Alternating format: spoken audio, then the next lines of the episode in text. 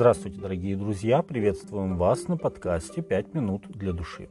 Божья Церковь, называемая также телом Христовым, устроена таким образом, что большая часть видимой деятельности выполняется людьми, а невидимой – Богом.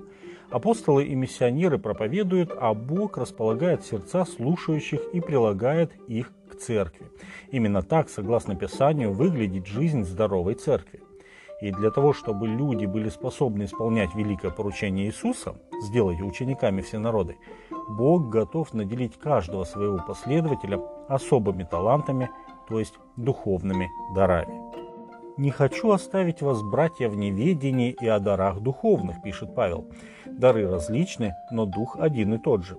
И служение различное, а Господь один и тот же. И действия различны, а Бог один и тот же, производящий все во всех.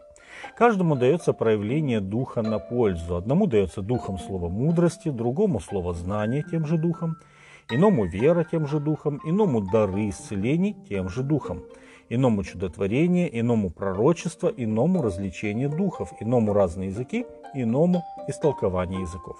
Все же сие производит один и тот же дух, разделяя каждому особо, как ему угодно. 1 Коринфянам, 12 глава, с 1 под 11 текст.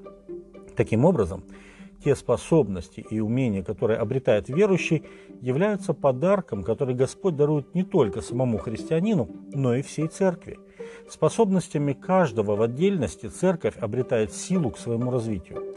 Это также означает, что Христос, являясь главой церкви с одной стороны, является также и движущей силой каждого, кто к этой церкви присоединяется. Воистину прав был Павел, когда сказал, что Иисус – полнота наполняющего все во всем. Ефесянам 1.23. В посланиях римлянам, 1 Коринфянам и Ефесянам Павел упоминает 27 видов различных духовных дарований. Среди них дары апостольства, пасторства, пророчества, служения, учительства, увещания, раздаяния и началия. Но не стоит ограничиваться лишь дарованиями, описанными в этих посланиях. Говоря о духовных дарах, часто мы вспоминаем чисто церковные дарования, такие как проповедование, учительство, пение, писательство. То есть интеллектуальные способности. Но на самом деле духовные дары гораздо разнообразнее. Возможно, церковь получила бы сильный импульс к развитию, если бы она осознала, что дарования людей, работающих своими руками, такие же особые дарования Божьи – каменщик, плотник, электрик, маляр, инженер, водопроводчик, водитель. У каждого особое дарование, полученное им от Бога, которое он может употребить на служение Ему. Важное условие правильного применения духовных даров – это то, что они даются на пользу. Ловкость рук, применяемую для воровства из карманов прохожих, никак нельзя назвать духовным даром, даже если ворованные деньги отдавать на благотворительность. Но ловкие пальцы, умело играющие на музыкальном инструменте, могут прославить Бога и быть большим благословением для церкви, так как каждый знает, что красивая музыка может прекрасно настроить мятежное сердце на духовный лад. Также в отношении духовных даров стоит помнить одну важную истину. Как бездействующие мышцы слабеют, так и духовные дары, неприменяемые постоянно в жизни, исчезают. Павел пишет Тимофею, напоминаю тебе возгревать дар Божий, который в тебе. Второе послание Тимофею 1.6.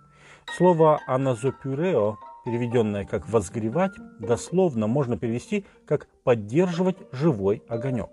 А поддерживать его можно лишь подкладывая все новые и новые дрова. То есть без активного вмешательства извне огонь вскоре погаснет.